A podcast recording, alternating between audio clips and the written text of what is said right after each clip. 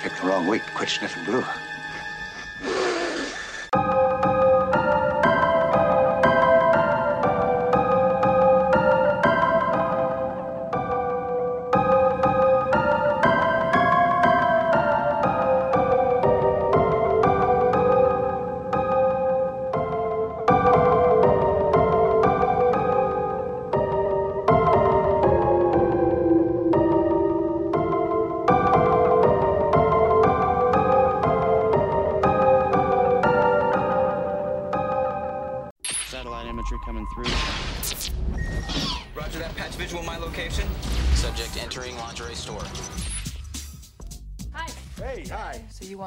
Lingerie for your wife? Uh, yes. but, um, I'm not really experienced in this. I, I mean, don't get me wrong. I mean, I'm, I'm experienced. You know, I don't want to come in here and look stupid. Too late. Yeah. Should have gotten her a watch. Robert Clayton Dean was innocent. Freeze there. Times 10. We have reason to believe that Mr. Zavitz may have passed sensitive materials to you. Uh, what kind of materials? Sensitive, sir. Let's get into his life. We have you bugged it, Mr. Dean. Move to audio three. He was unsuspecting. Hey, hey! Find the wrong house. Hello? Eric! He was unaware. You are the only woman in the world for me. You and Janet Jackson. Coming your way over. Now, what he doesn't know I'd like to report a break-in. could kill him. Request immediate keyhole visual tasking, maximum resolution. He's on your six o'clock. You have something they want. Two targets, rooftop. I don't have anything. Maybe you do and you don't know it. You're a threat now. To whom? Everyone you know. Target's on the move. A name, a phone number. No, nothing. He didn't give me anything. You know how many federal agents you had following you? Stay exactly where you are. I want to use every means possible to get what we need. From Jerry Bruckheimer, Get the cat. What's the cat's name? Babe. producer of The Rock, Come here, baby. Baby, come, come, come here. a film by Tony Scott, Target is on 21. director of Crimson Is Tide, this about me? 20. Do they know me? 19. Who is they? 18. He jumped to 17. Do they know me? I don't know what you're talking about. Will Smith, You're one of them, aren't you? Former conspirer. Switching, target switching. Gene Hackman. This man, this is our problem. You live another day, I'll be very impressed. It's not paranoia when they're really after you. Tell them to stop it now! Enemy of the state. What the hell is happening? I blew up the building. Why? Because you made a phone call. Well this is the thing though like this is how you know how how dedicated people are to the cause that they keep te- telling people or the you know the the, the populace uh, how dedicated they are to the you know the root the root core thing they stand for is when the money stops see how much they're banging on about it. Because a lot of these guys go very quiet when the money stops. Uh, alex jones is one of them. He's went right to the he's went even further to the right. he is very passionate about. Oh, speaking of which, have you watched the Pizzagate Massacre that came out uh, about a year ago, maybe? No, no, I have not. It is Who did that? probably that- exactly what you're picturing. A small film production out of Austin, Texas.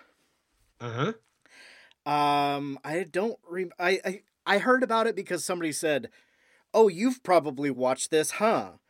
And I was like, "Actually, no, I haven't." And it's um, it was you know directed, edited, all this other. sh- You know, half the people that were behind the camera were on the camera, but it's Mhm. like a I don't want to say. I, I think the box art missells it a little bit, but not that much. But uh, so Uh-huh. basically, it's it came out in 2020. Uh, they call it a dark social satire.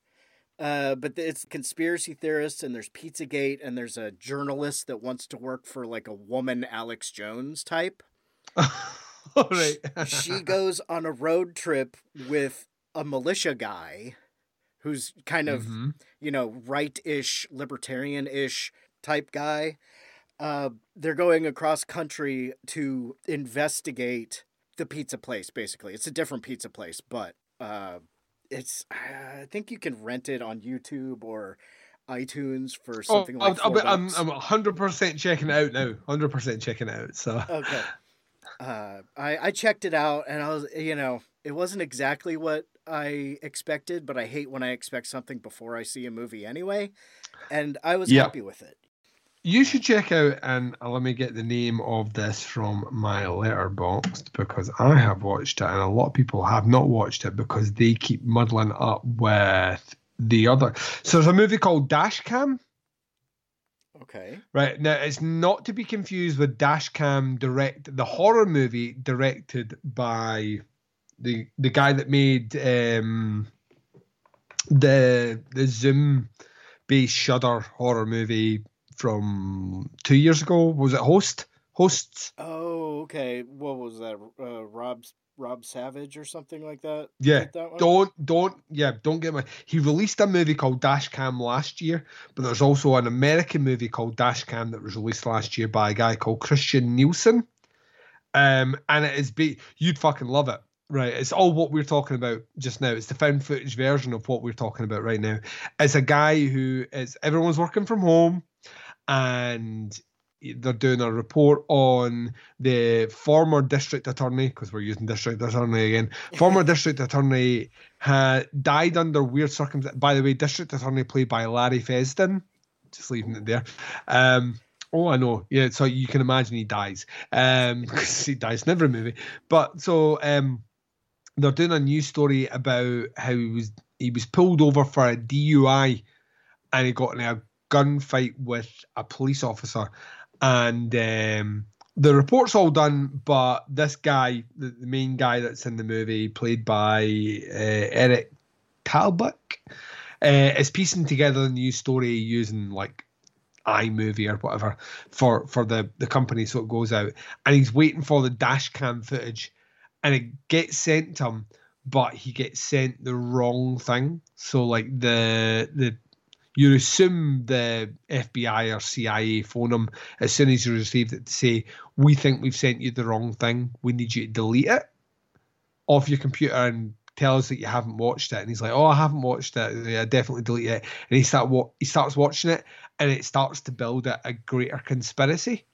And I'll say no more about it. Short movie, it's about an hour and 25 minutes. It's called Dashcam, came out last year in the States and it is a good old fashioned kind of combination found footage combination you know proper shot movie just really really really good thriller in the vein of the conspiracy so Ooh, all right.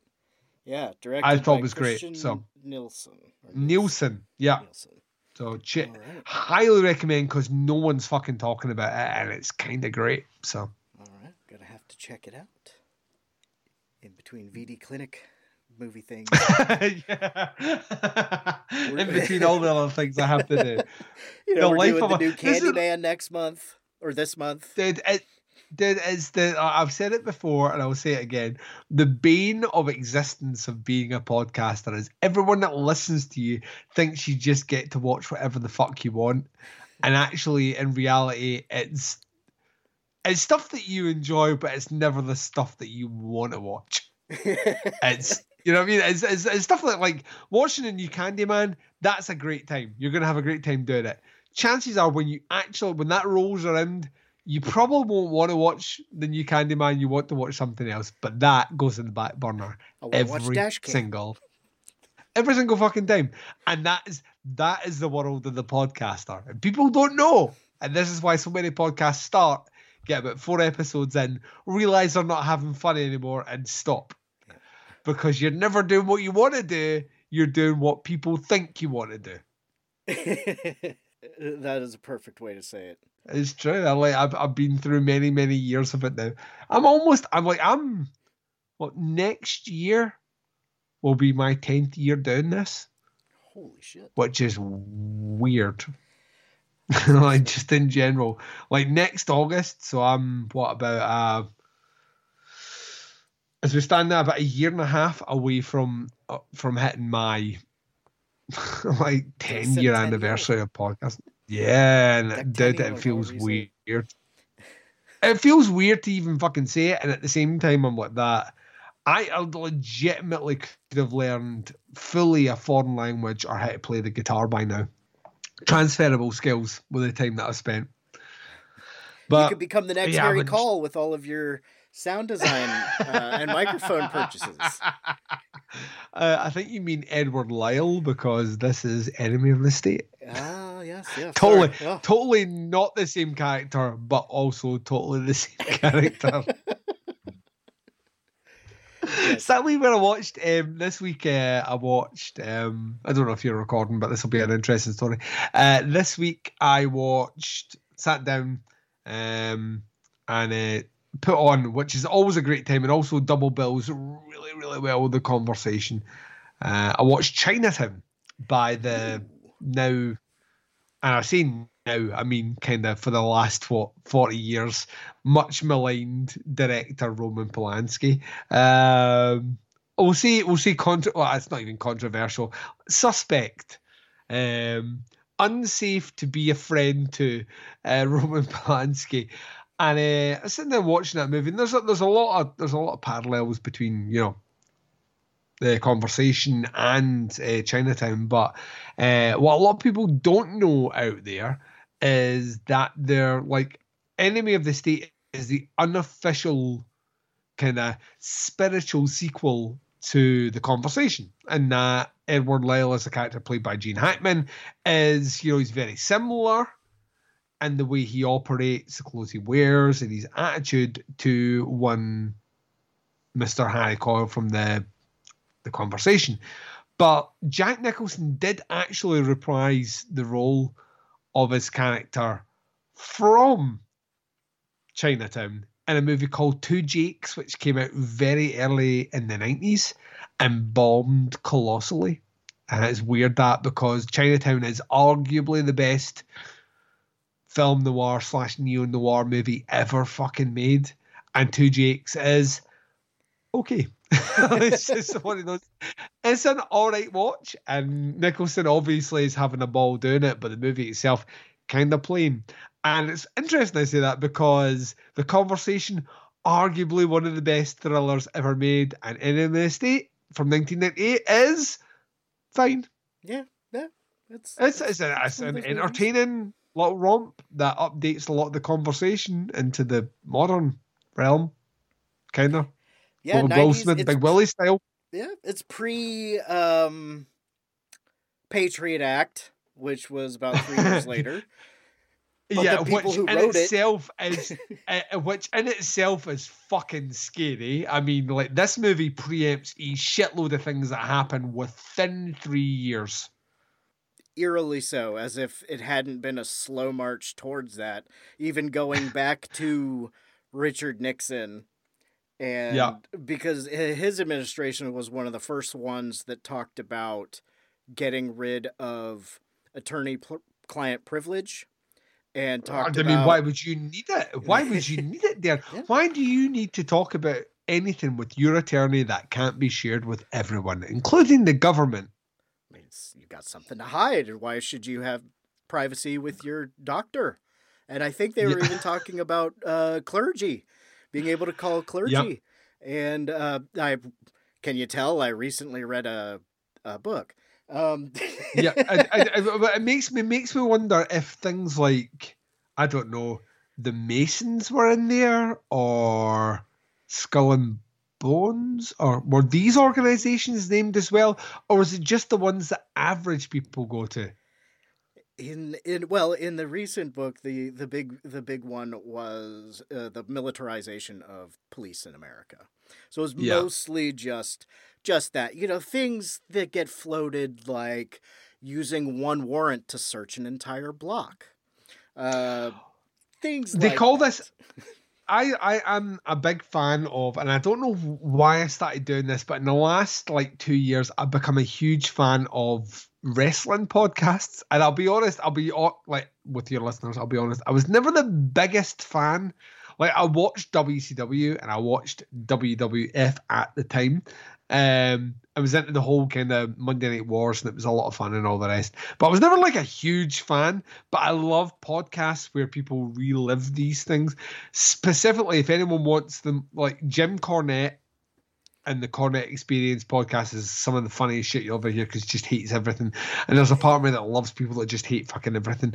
Um, but I listened to a lot of that, and they call what you just said that I, what you just placed it as a as how they used to write wrestling stories, which would someone would start by saying, "Well, what if we did this?" And then everyone would say, "Well, either that's a stupid idea, or it's a great idea, or it needs some refinement." So basically, you're saying like clergy, you're saying attorney-client privilege, you're saying police state.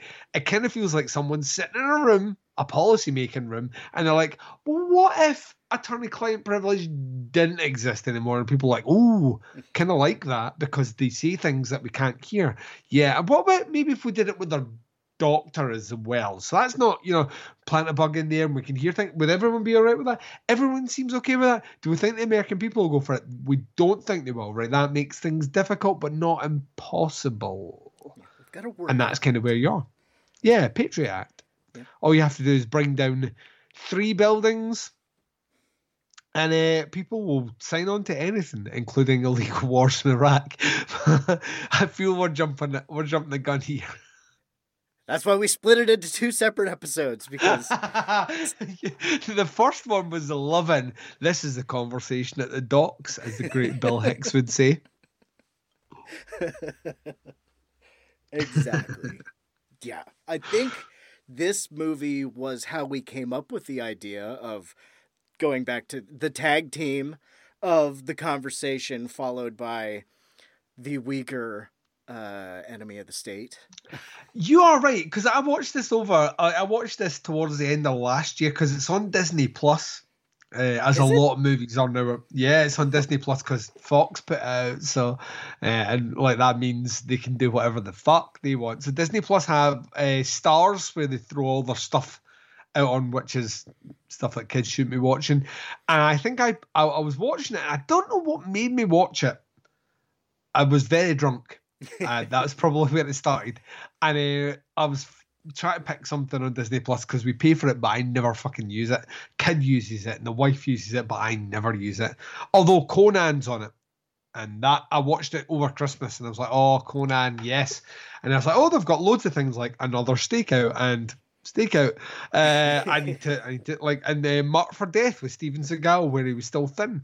Um, and it has like that time period where like it's about the Predator 2 time period where like the biggest problem in America was Rastafarian gang lords, which was the thing for a while in all your movies, which makes me laugh, you know, with the about the one who'll be doing all the killings, and you're like, this is just bad, like just fucking terrible. But um, Marijuana's I was bad.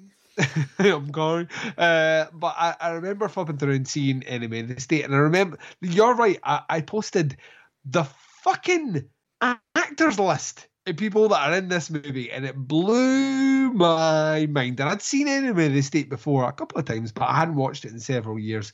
But just to kind of recap here: Will Smith, Gene Hackman, Jon Voight, Lisa Bonet, Regina King, and then let's see, Jake Busey and Scott Caan and Jason Lee and Gabriel Byrne. And oh yeah, Jack fucking Black and Jamie Kennedy, and the list just was like I was watching it going, like the cast listening to this is fucking nuts because it's the it's the kind of new wave of slasher movies where you have all these people that are going to essentially have huge careers in the next decade, like your Jamie Kennedys, your Jack Blacks, your Jason Lees, your Gabriel Byrnes, your Scott Caan, who like, obviously made a fucking shitload of money off those ocean movies, Jake Busey, all those ones. And then on the flip side, you're kind of well to do, like staples of your Lisa Bonet, who was like well into her career and made a lot of money off that since. But your Gene Hackmans, who's fucking Hollywood royalty, Jon Voight, who's Hollywood royalty, and they're like the they're the button forces. They're your kind of your antagonist and protagonist here. And Will Smith, who was the upcoming guy at the time, like Will Smith's in something that's going to make all the money. Um, and he, you put Tony Scott as the director, and I'm sitting watching this going, like I, I, I just I was blown away because I, I remembered Will Smith, I remembered Gene Hackman, I remembered Jon Voight, but watch it when that list of people come out at the beginning, and as you're watching the movie, I was like, the cast in this fucking nuts. Is like just like anyone, everyone, like and like just get them all in in this movie, and yeah, and I, I was talking about it, and then we mentioned it would be an interesting one to cover. And then I think I mentioned if we were doing it, we should do like the the grand poobah, so so to speak, of this genre, which was a conversation. Um, enemy state is what you get if you update. Well, we talked about in the previous episode about the tech that existed then and how people just like like assume certain things.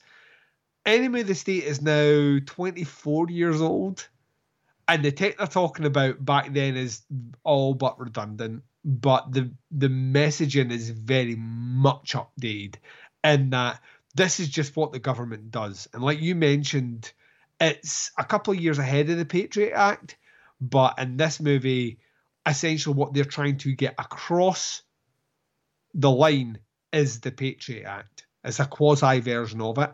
Um and what you realize is like the Patriot Act is great in that it, it legally provides. Now, when I say great, I mean I'm against it, but it legally provides the government an umbrella which covers them. But what I believe and what this movie shows is that they don't necessarily need that umbrella if they want to do something. They just do it anyway. Yeah, they just have to cover their asses a little bit more diligently mm. If if possible. And it's yeah, it is the slow the slow march. It's the slow march of the surveillance state, and they're they're turning the, the, the goddamn Fronsky. It doesn't have to be on a disc now. It's in the cloud. uh, it's, and it's that meme of Grandpa Simpson saying "old man" yells at cloud. Uh, which I love, which I love, which was clearly not used for that, but should be used for everything about that now. Um, but yeah, this movie, to be honest, this movie is. Oh, well, let's be honest. This movie is nowhere near as good as the conversation. However, if you were going to remake the conversation in 1998, just before, I don't know, like The Matrix was released, this is how you would do it. I mean, this is the idea of like essentially attorneys now paying private investigators to collect information to use to strong arm people to do what they want. Like I, I love that like the, the the the general perception of this movie is Will Smith's a good guy. Will Smith is not a good guy in this movie. Will Smith is a attorney who, yes, is standing up for the little man, but he's doing it using illegal means. like the, the beauty of this movie is the the grayness that exists without it. There's not there's not one person in this movie out with Regina King who plays Will Smith's wife, who's fucking amazing. There's not one innocent character in this out with that. Like they're all shades of grey. Uh, some are more towards the black side, uh, and some are more towards maybe the lighter side. But they're all like everyone in this movie is a bad character. Um, Will Smith, I like to cover out a kind of synopsis in three parts, like we did in the previous one. Uh, this one has uh, essentially a hit that's carried out by Jon Voight, who's very high in the CIA. He's kind of en route to becoming the full director of the entire organization. And you know what happens after that? President. Because look at like George Bush Sr. That's what happens. You're in charge of the CIA. One minute you blink and you're in the office, and then you don't get re-elected because you do that stupid read my lips no, you taxes, and then you release taxes. You ask for more taxes, and then people don't vote you in because the guy that you're running against plays the saxophone and lays pipe like no other man on the planet. Um, Bill Bill Clinton shagged a lot, uh, but you know, see, like you have like Jon Voight's, he's that guy, and he kills the main opposition to his bill to pass like this Patriot Act thing, uh, but he does it without doing his due diligence, Daeron, which is never a great idea. And he's captured by, of all things, a fucking bird camera across the bay, um, and that captured footage gets planted in the bag of uh, Robert Clayton Dean, played by Will Smith, who's shopping for underwear. Very kind of um, Christmas vacation esque. You know, so it's like you know, I mean, it's kind of one of those, you know, uh, a, a nipple. I mean, did I say nipple? you know, it's kind of that moment. Nippy out. it's nippy out. I, I, did I say nipple? you know, it's kind of as that is one of those moments. Although Big Willie still handles it much more smoothly, um, but like drops the the evidence in Will Smith's bag, and the the the people at the CIA, the crack team of people who are Jack Black, which makes me this is the, like I forget about this. Like when Jack Black first made our screens, we, we all know him now as the School of Rock guy and the Pick of Destiny. I think a lot of people forget that Jack Black, when he first started in Hollywood, it was thrillers and horrors. So it's this movie, it's The Jackal with Bruce Willis. It's fucking absolutely horrible. I know what you did last summer too, but he plays a Rastafarian. Um, oh, and it's bad. He is, yeah, he's in that one. He's terrible. But it's all this time period. It's all 98. That's the roles he was playing before he did School of Rock. Um, but yeah, so like Jason Lee is the guy who essentially gets the thing, puts it in Will Smith's bag, and then the government ruin his life by doing all the things that the government have access to to ruin your life, which is remove credit cards, like like make make you a pariah, release false news stories, and like a, a narrative that, that all the news organizations are run with, and um, the the information that Will Smith's been getting to represent a union against the mob. Yeah, let that sink in. Has come from uh, Lisa Bonet, who plays Rachel F. Banks, a guy who uh, a woman who used to have sex with, but she is like the panhandler for Edward Lyle, aka Gene Hackman, aka same character from the conversation. And then they meet together and then they go on the run. And yeah, it's the government basically trying to destroy the reputation of Will Smith using all this different technology. And then Gene Hackman helps Will Smith reverse that and put it back on the government, which could not possibly happen now. That's basically the movie. But where the conversation is smoky jazz rooms, a little bit of saxophone, someone sitting down twiddling dials and knobs trying to get things. This is the how you do this in 1998, which is car chases, buildings exploding, like driving a cycle, a bicycle on the wrong side of the road, uh, murder, death. Uh, you know, rooms full of people typing things into computers and like the satellite images which zoom in, zoom in, zoom in, zoom in, zoom in. The remote like, controlled satellites, even. It's like, okay, I need it. Oh, dude.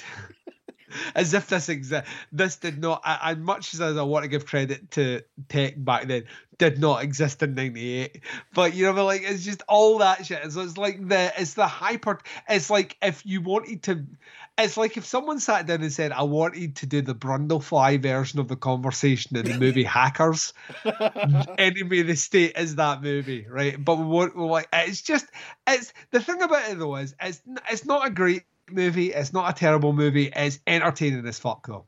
It's more popular. You know what I mean? Like it's hundred percent. This is like I can't imagine like millions of people go to the cinema to see the conversation. I know for a fact millions of people went to the cinema to see Enemy of the State. Yeah, I mean, it, it, ticks the boxes. It delivers what it needs to.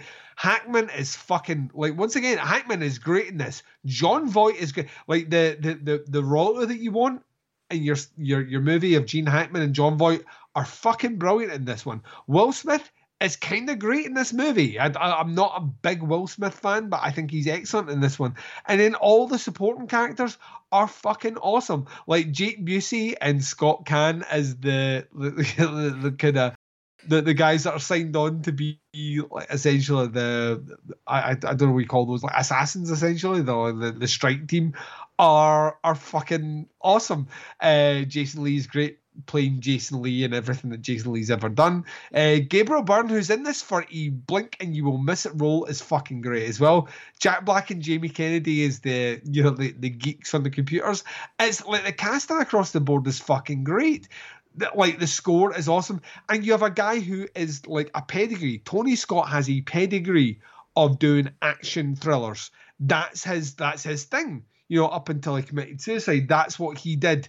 And like, if you look at his, look at his filmography, um, he did it really, really well. I mean, like, like this is a guy who went on from doing like arty horror movies like The Hunger through things like Top Gun, True Romance, The Fan, Enemy of the State, Spy Game, Man on Fire, which is a personal favorite of mine, Domino, which I love but I really shouldn't. Oh, the, Uh, Keira Knightley movie?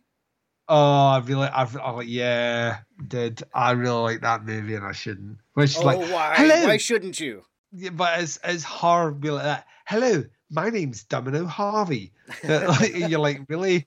And she's like, and I'm a crack assassin. And you're like, no, you're not. You're a model. Don't do this, Keira Knightley. Um, and like one day, if like I don't think you'll ever be able to swing Domino into your into the con. Well, you did Bubble Boy. If you ever want to do Domino. I will 100% come back to that is a guilty, guilty, guilty fucking pleasure of mine. Um, Easily tied to the bail system in America. I like I love you and don't ever change. Right. So we, we will do that. But yeah, like like Tony Scott is a action thriller director. He made his money off doing action thrillers. And guess what? He's fucking great at doing them, right? And so you have him and it's all that kinetic energy which the conversation doesn't have. And it's the same sort of idea and the same sort of setup. And it's still talking about big government and its intrusion all that stuff that you know, like, like see whenever you hear like a, a liberal who isn't actually, see when you like ever a libertarian, sorry, see if you ever hear a libertarian talk, libertarians are my favorite people in the world because, in principle, if the world was a utopian society, what libertarians espouse makes hundred percent sense, right? Like they are, like they claim they're not, but they're one hundred percent idealists right? No, no, no. I'm I'm talking about you know, shrinking the government and like less tax and like the yeah, like you're. I hear what you're saying, but you're an idealist, right? Like you you're like it's pie in the sky stuff because nothing like and we've spoken about this before with Smoke, who's not here to defend himself, so fuck you, Smoke. Um, but like libertarians are the the exact example of someone who like does not have a grasp on how the world works or how services work or how government actually works. Like, well, I shouldn't be paying taxes. Well, who pays the police? Uh, uh, well, someone will pay the police, but how how do we get the money? Uh, well, people can chip in like a tax. I don't know. is, is that kind of what you're saying? Oh no, no, we can't do the formal thing, right? So who puts it in the burning building then? Who pays? Who pays for public services? Oh, public services should be paid by corporations, all right, because they have a great track record. Yeah. They always do. So that. that'll work. They always, always, they don't have a boardroom, Daeron, with shareholders wanting their investment back plus like 10 over the top of it. They don't want that. They they have the average Joe. Like this is this is where it all fucking falls apart. And this is why it's idealism, because in a world where money doesn't have any importance anymore, libertarianism completely works. 100%. And it's it's probably what I would vote for every single time. The idea of you keep your nose at my business, I keep my nose at your business. I like that. The introvert in me loves that. But guess what? People like have to do jobs and have to like maintain a degree of red tape which needs to exist. And guess what? Those need to be paid from the public, which means taxes because there's no way to do it. So that's when it all fucking falls apart. Like a paper mache pig that someone's pissed on. It becomes just wet tissue on the ground that no one wants to touch. And that's the problem with it, right? So th- these are these are these kind of these broad spectrum, these these these overarching opinions. What Enemy of the State is doing, this is how I'll link it back to the movie because I'm a pro. Uh, what Enemy of the State is doing is basically it's taking the the position of should government be able to, with the best intentions at its core, monitor its civilians to stop bad things happening before they happen, i.e., Minority Report? Or should people be afforded the rights to have their privacy to talk about, joke about, or say whatever they want without fear of the government clamping down on them for the wrong reasons? And the grey area that exists between where we all want scenario B, but realistically, we also want scenario A. We want to know if terrorists are going to do something, we want to know that the government know who they are, can apprehend them, and stop them from doing their acts. But at the same time, we don't want to lose that at the cost of the freedoms that we're afforded as citizens. And you will never, ever get a happy medium on that. So horrible things will always happen. We'll always complain. How did these things get so far? the authorities that are used to mean, you know, essentially police these things will say we need more powers. And we'll like, well, they should totally have those powers. And then a bill will be put forward, and then we'll realize how much it actually impacts on our freedoms, and then we'll fight against it. That's enemy of the state in a nutshell, except has a bitchin' 1998 score. Has Big Willie style going, getting jiggy with it, na na na na na na. Uh, uh, and it's it's kind of handled in a very flashy Hollywood sort of way, whereas the conversation really relies on those conversations internally and with your family and with your politicians and makes you think like you walk out of enemy of the state not thinking about anything and that's the big that's the that's the dividing line between the two movies is one is thought provoking and the other one is like you said before popcorn munching yeah. which is not thought provoking unless you're counting calories and which it is then I th- I think if you average it out, I think I saw somewhere that I think the average shot is like two and a half seconds, or oh, something. Oh god, like so many fast cuts so many fat like the cuts in this movie are fucking and it has this late 90s early 2000s thing about you know we're going to go to the satellite image and it's just like snapshot snapshot and zoom zoom zoom zoom zoom zoom zoom and everything they're doing is zoom zoom zoom and camera angles are moving and the music cut like it's just it's so busy it, like you talked about the cinematography for the conversation, which to me is Oscar worthy, and then you talk about the cinematography for. And let's find out who did the fucking cinematography for Enemy Mistake because this could be funny.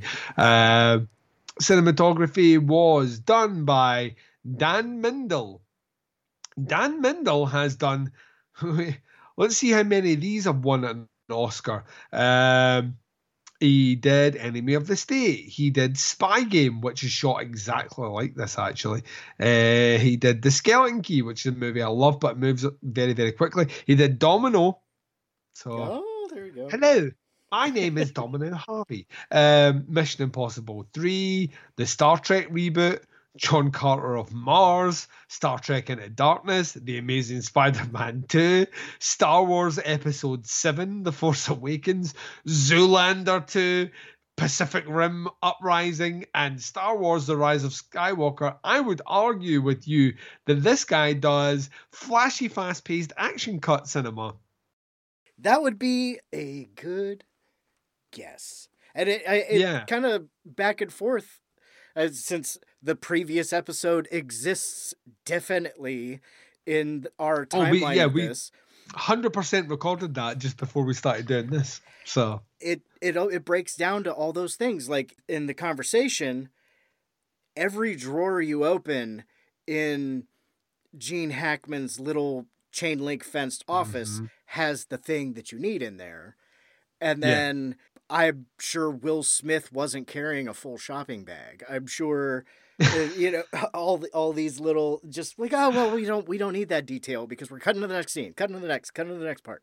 He's so clueless throughout this movie. Even by the end of this movie, he's like, the, here's the difference in these two movies. At the end of the conversation, Gene Hackman is played over the phone a recording of him within his apartment and is fucking terrified to the point that he tears his apartment apart. At the end of Enemy of the State, Will Smith realizes that Gene Hackman has planted a camera in his house and he fucking smiles at it.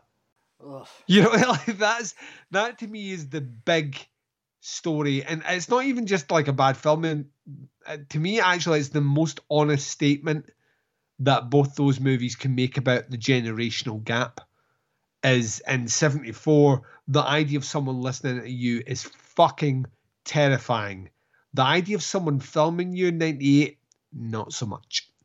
Like if they did a third installment of this in 2022 the idea of like you like your online presence being a thing that just like a corporation could just hire like that not a big deal anymore. And that's that's how much we jump. Um it's it's, it's like it, like on some level it's scary and on the other one it's inevitable i think the idea of what we consider privacy is is all but gone and will definitely be gone in the next 15 years like I think the lives we led leave or, or, live. I don't think leave. I think the lives that we try and leave. Um, I think the just the, the general consensus will be that it is a, hundred percent acceptable and fine for corporations to know exactly what you're doing whenever you're doing it, and people might not necessarily be hundred percent comfortable with it, but that will just be the status quo and the norm because you have a generation of people that have grown up with it um, and that's how you that's how you get change. Like when people moan about like oh you know it's like the American thing about like the the governments the systems you have of government just now, and like there's a lot of outcry obviously against the the red side against the blue side. Twenty years from now, there really isn't going to be a red side. Aging out, and that's that's why the red side is is fighting so dirty and so hard right now is that they will have the data, they'll have the projections, and they'll know that in 20 years' time, it's not really a thing anymore.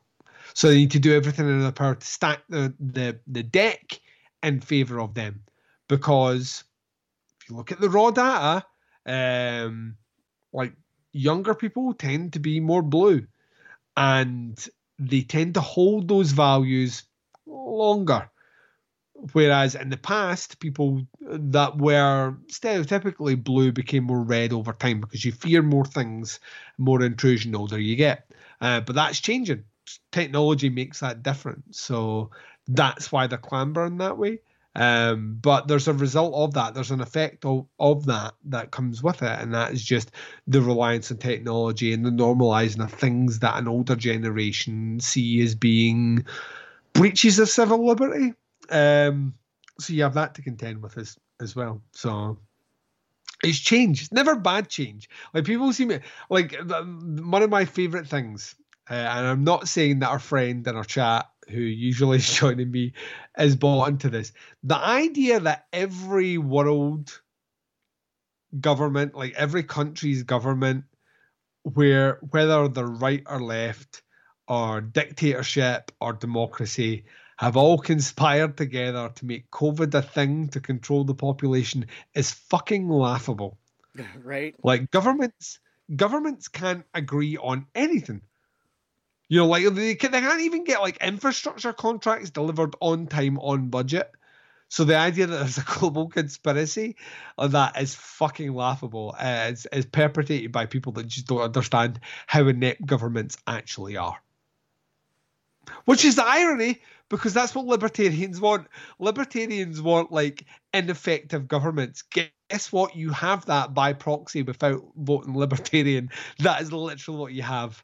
It's completely fallible. It's completely full of people that are like open to corruption and just shitty at their jobs. They have ideas that never turn out, and you know lobbyists that don't want them to do the things they want. So guess what? The idea that there's a like a global conspiracy in COVID, like for what purpose? oh yeah, you know what, we're going to shut down commerce and force everyone to sit in their house because that'll make us rich. it's, it's honestly as as these that's that's that's when you know that the world like there's a whole swath of the population like are just they don't add value um at all. And those people are the ones that believe in conspiracy theories like that. So that shot's fired. I'm sorry if i've lost your listeners but it's the fucking no, truth. No. like dude, it's ridiculous. Every time I hear one of these, you know, uh, Oh, the the, the globalist this is going to bring countries closer together. Is it? Have you seen any fucking like world treaties or any countries that are working better together post COVID? than pre-COVID?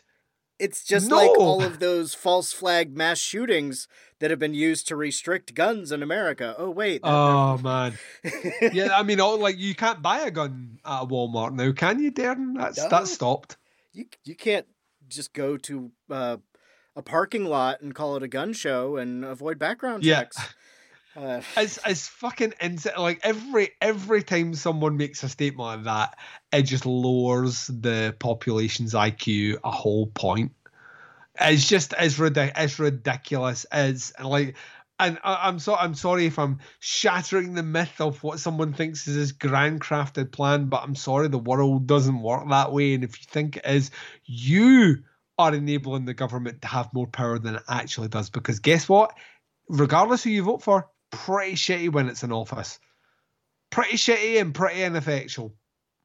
So, yeah, that's a thing. So, all you can do, that's why grassroots politics are so important. Like, of finding a candidate locally who actually stands up for the stuff that you believe in and putting your power behind them to try and get them into office. Because that's how you make change, as opposed to just voting arbitrarily between a blue and a red color, or in my country, a yellow and an orange and a blue and a red color, uh, or a green color. That's what you do. You vote for the people that stand up, regardless of po- political persuasion. You vote for the people that actually physically stand up for the things that you believe in, and that's how you affect change. Rather than the ones that will clearly sell out things to be part of a color as opposed to a constituent. and I think See, second recording, a few more drinks, then you get this is the, the conversation at the docks, Then Yeah, there- yeah, that's, that's why we do it like this. I know how we do Mhm. things, and it's yeah. I almost wish It's I had a fucked, is what it is. It's fucked There and it's go. ruined, but um you have to muster through it. I think once you realise, like, I think some people get demoralised and don't vote because it quote unquote doesn't make a difference. Always makes a difference. Always on paper, it always makes a difference. I think if you don't vote because you think the system's rigged, you're wrong. The system isn't rigged. The outcome might not be necessarily like in hindsight, four years later, what you wanted, but it's never. There's always a motivation. More on the extremity, there's always a, a, a motivation to vote, and that's why you should nullify that. But at the same time, I think when you have a, a more grounded realization of how the world works, I think it makes the pill a bit better to swallow. So you don't have to swallow the red pill or the blue pill, right? You just swallow the pill. Um, and that's all it is. It's swallowing the pill and just, yeah, just a tiny little bit of research makes that pill go down a little bit easier. And just be realistic, be pragmatic and realistic about your your thoughts uh, overall. It's interesting, like Enemy of the State as a movie, like I said before, is is very important because it comes a I think it's a year before the Matrix. I think the Matrix was ninety nine. He says unsure. Um, I'm sure it was 99. Um, and at that point, that's when conspiracy theory goes full out. You imagine this, right? Just like up until the point of Enemy of the State, the biggest conspiracy theory populated or perpet- perpetrated on the public is the JFK assassination, right? Yeah, it is the big one, right? Like it's, everyone still has an opinion on it. It's either the CIA or the Cubans or uh, Oswald. I'm a patsy. You know what I mean? It's back and to the left, back and to the left. Um, so it's, it's either that, like, but post 99 uh, or post 98, how many conspiracy theories have you got now? Oh man, speaking of the conspiracy movie, uh, Yeah, dude. like, when you look at it now, got sovereign citizens. within three years of this movie coming out, you have Columbine, you have uh, 9-11, uh, you have the Patriot Act going through, um, and then post then, um, everything, like everything, everything is a conspiracy theory now. Any any event that happens where there's a ma- like a mass shooting is a false flag, you know, operation. Um, like the, the the Bilderberg group, all that's come to fucking like full on kind of like spotlight under it. It's just like a sea of conspiracy because it's so much easier to think that things are so much more complicated than they actually are. And that's that's and interestingly enough, that's the genius of Enemy of the State, which by the way is a whole 20 minutes longer than the conversation. This has a has a 20 minute longer message, or does it? Question mark. Um, but that's those the, refills the in. whole. Got you've got to get out there. Let's all go to the lobby. Let's all go to the lobby. You know, what I mean, is that is that way that is is prefaced, but it's you know, and it's being someone who kind of enjoys this movie for all its trashiness. It does have a really interesting message behind it, um, and you just kind of have to, don't know, kind of have to roll with it. But like when you're playing them back to back, which is kind of what I did last night. Um, yeah, it's like comparing a Ferrari with a Skoda. Like one is top of the range, and the other one is like, yeah, it's fine to drive around in, and it'll get me from A to B, and everything's okay. And you know, actually, it's pretty good on fuel and all these other things that make it great. But it's not the Ferrari that is parked beside. So yeah, there you go. I, I highly recommend it. If you've not seen the Animated State in a, a while, it's a ton of fun because it's it's playing with technology that did not exist at the time that 100% exists now. So uh, their interpretation of it is kind of hilarious.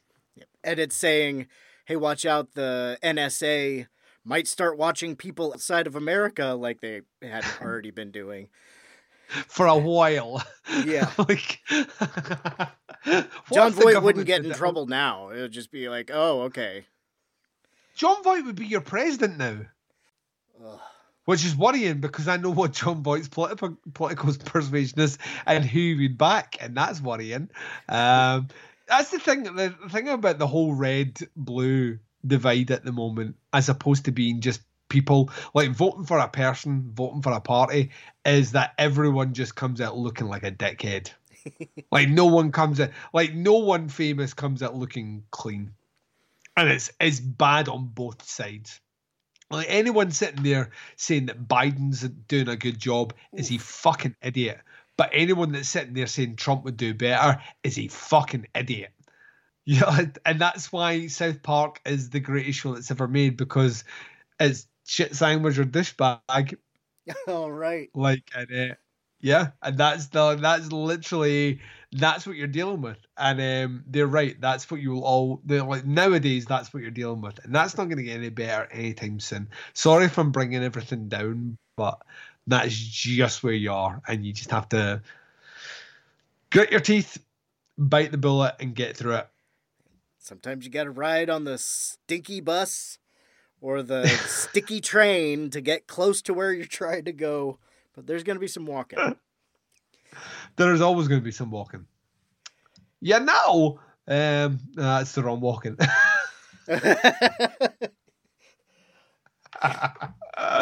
oh man, I can't honestly. I genuinely can't thank you enough for inviting me back on. I miss doing this. I don't often get an invite to do anything out with what I do. I, I genuinely think it's because people think he's too busy doing podcast stuff, and I do. I'm busy doing it, but I'm never too busy not to come back and chat with people that I have a fucking huge amount of respect for and a ton of fun recording with. So, um, yeah, this is this has been a hoot. I'm glad we found the time. I will work on asking you more regularly than every two years. Um, Hello, my name's Domino Harvey. If you want to do it, if you if you book it, I will come, both right. figuratively and literally. Because Keira Knightley, back then anyway, oh my! If you ever want to do a deep dive, and I don't advocate this, Keira Knightley was a model before she was an actress, and there's plenty of photos of her not wearing anything really out there. If you go searching on the internet, and your testicles will not thank me for that, but um, that's all I'll say about that. Just make sure webcam's off. And also make sure you don't watch The Hole, which is a great horror movie, but she's fucking 15 in it. And she I'm sure she goes topless in that movie, and that's not cool. Know your limits. That's a, a, a that's a PSA if ever there was one. So yeah. Well, you know what we'll be doing next. Uh, somewhere not too far down the road. However, we will probably, well, I don't know if we'll have time to do it before the summer of teapots. Oh, dude, yeah, that's gonna be kicking off. Like you'll be getting emails from me real fucking soon, by the way, because we're doing that early this year to get everything in place. But yeah, uh, podcast under the stairs this year, kind of concluding the six-year journey of the top ten series in the format that's in is p- essentially pitting every year of every decade from the 70s, 80s, 90s, 2000s, and 2010s against the corresponding year to create a definitive list of horror movies which are the best. And there are no winners, there are no losers. There'll be a lot of pain, ton of homework, and a awkward recording experience that I hope will break every single one of you. If any of you want to record anything after that, I will be surprised. This is how I clear out the competition is by destroying you all. so yeah, that'll be. I, I- th- there's no way they won't. Like just the way I've set it up, there's no way that people will be still talking to each other at the end of it, which kind of makes me smile because I'm not a nice guy. I keep telling everyone they don't believe me, but I'm not a nice guy. So, and this is the this is definitive proof of how much not of a nice guy I actually am. Um, so yeah, that'll be that'll be swinging its way. Daeron, you'll be you'll be joining me before then because I do like shitloads of stuff that you get involved with. But please check out my show, Podcast Under the Stairs. Best way to check out everything I do, to be honest, Podcast Under the Stairs and all the other shit is tputscast.com. T P U T S C A S T dot com. The links to everything are there. Thank you very much for having me on. And uh, yeah, we need to say this more often. I keep saying this. Great conversationalists. That we. and you're not my enemy, no matter what state. you're. I'm. it's full circle. It's Babylonia. That's how we do it. Flat circle. You're asking too Flat many circle. questions. A, it's a different conspiracy show. Flat. Yeah, I blame Matthew McConaughey for the whole flat Earth movement. See, if he hadn't said time was a flat circle, would be fine. Oh, have you seen Around the Curve? I have not. You're just giving me shitloads of things to watch now. Let me add this to my list. Around the curve. Pretty sure that's what it's called. It's a documentary about the flat Earth movement and the uh, conflicts within. Uh, and I believe it's hinged on. They're one of the side stories is a guy that's going to prove mathematically that the Earth is flat, and we'll see how that how that works out. Yeah, we'll see. We'll see how that plays out. My my favorite thing was that guy that built a rocket and died in the rocket coming back in Oh, right. after he realised the Earth was round. Uh, yeah, that's how you do it. It's it's just a shame he couldn't have built a bigger rocket to put more of those flat earthers in there. Take them out while I was at it. Um, yeah. so If I am incorrect in the title of that documentary, I will correct you. Off thing, you have been Duncan McLeish. I have been Daeron. Thank you for coming out from under the stairs and into the bomb shelter. always a pleasure. Always a pleasure. Never a chore boom, boom, psh, boom. Uh, I'm not going to rip off your music. Amazing, amazing. I'll speak to you all later. Bye. He did what we all must learn to do. You and you and you and you. Duck and cover.